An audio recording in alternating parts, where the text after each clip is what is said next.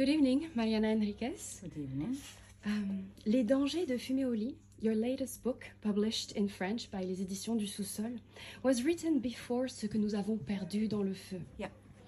Time in literature has many forms, many scales. There's the time for writing, the time for publishing, editing, reading, and then Yeah. there's the time of translation and Yeah. spreading in the world. Yeah. How do you feel that readers diving into writings from your latest to your first?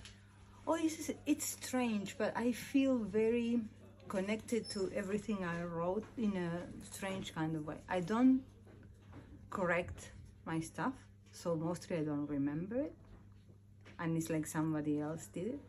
And I truly respect the person I was when I wrote it, so it's kind of very new to me too, in a way. Because I can sometimes people ask me about a character or something, and I'm like, okay i've written you know when you so a person comes and says hello and you have no idea who it is and say ah hello and then uh, it's the same with some of the stories and uh, it's interesting because i'm really that makes me able to rediscover them with uh, in that long um, process that you described that it can be very boring otherwise. But this is just is random. Like i don't correct be- because i don't correct because i'm afraid that will not like it. I don't know. Some kind of you know. Or i don't feel it's that precious. There's people that all the time correcting. I'm not like. Les dangers de lit are a collection of short stories. Do you write them in the order that they are published? And when do you know that a collection is whole?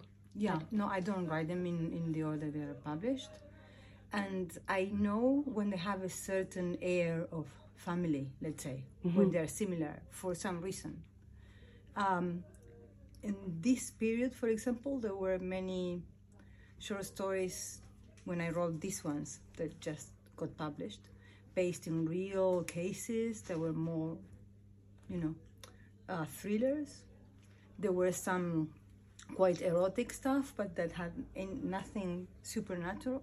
But then suddenly there was st- stories that had the social aspect, the political aspect, the black humor, the young people, certain pop culture influences, the occult, but not that like in the novel, but more playful.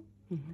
And I thought there were like several aspects of the same, like a prism and that's when I know when they have that kind of like they can be related. And all the facets Yeah, meet together. yeah, like they're in the same universe somehow. Those things can happen in the same universe, and others no. Yeah. Do you allow yourself to write and publish everything or not? No, I don't. You don't. Yeah, I I threw away a whole novel, like a very long, four hundred pages novel, in about two thousand. Mm-hmm. I was very bad, and I, I just it doesn't exist anymore.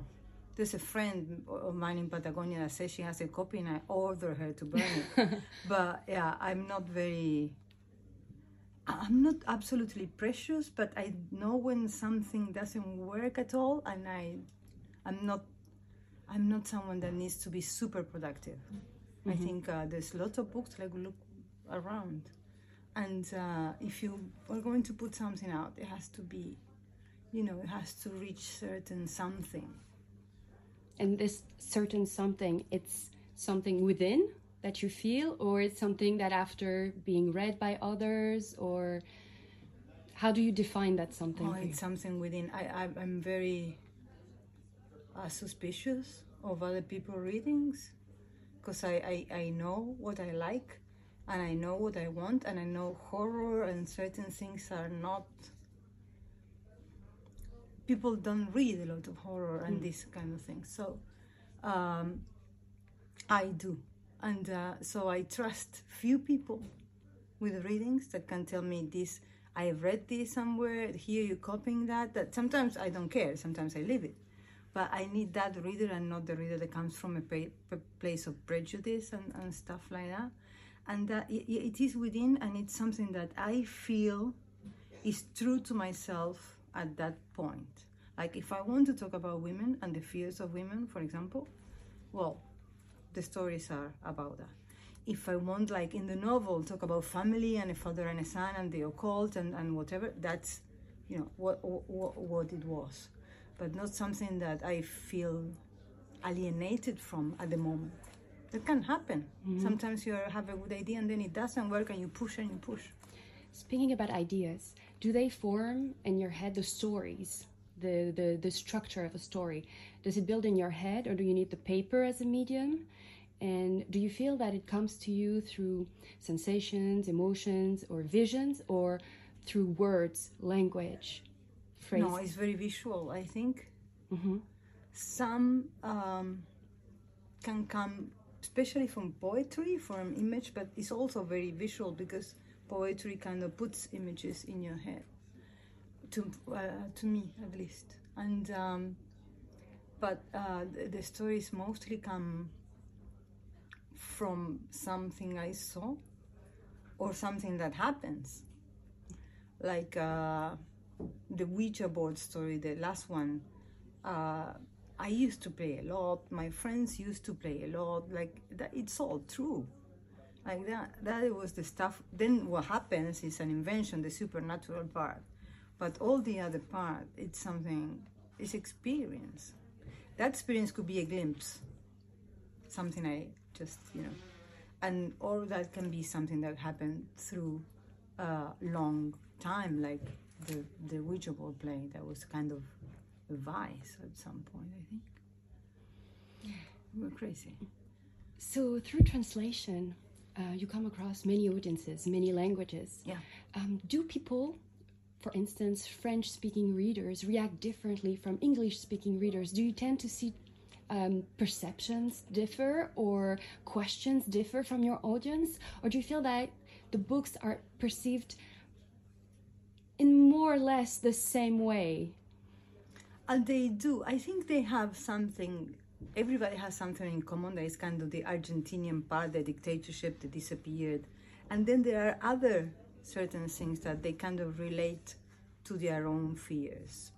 Like, for example, in this book, since we're talking about this book, the story like um, the cards, I say in English, that idea of the middle class falling into poverty, of course, is something that we as in South America feel like feeling of ev- every day. But many people here in Europe are started asking me or, you know, feeling this.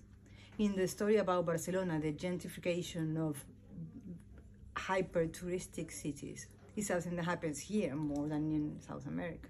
So they can really relate to that. Mm-hmm. And it's something that people ask me in Edinburgh, in Prague, in, in, in places like that, because there are cities that are suffering this. Uh, I don't I have no idea. Probably if I go to Bruges, people will be like, or in Barcelona even, they are very close to that. And um, and in others they just laugh or get the the spooky thing, like the little angel one that is a story that is very it needs a lot of decodification of the cultural things that are there. But you can just read as a you know disgusting and funny ghost story. So that but I can see I think today there's a lot of trying to relate uh, the, uh, your own fears and the fears of your own country, of your own culture, onto that. And I'm very happy that they can find them, even if the stories to me are very personal and about my country most of the time. Uh, what author would you like to invite us to discover uh, tonight? What author would you encourage us to read? Another writer. Another writer, anyone? I'm more recently. I'm a huge fan of a Hungarian horror writer. Mm-hmm. Yeah, it's called Attila, like Attila. Yeah. Veres. He's amazing. He's absolutely scary. Um, another one that I I really like that is not scary, but I think she's a genius. Is an American writer, a woman called Laura van den Berg. She's a short story writer. These are all short stories. Now we're talking about short stories, and she's exquisite.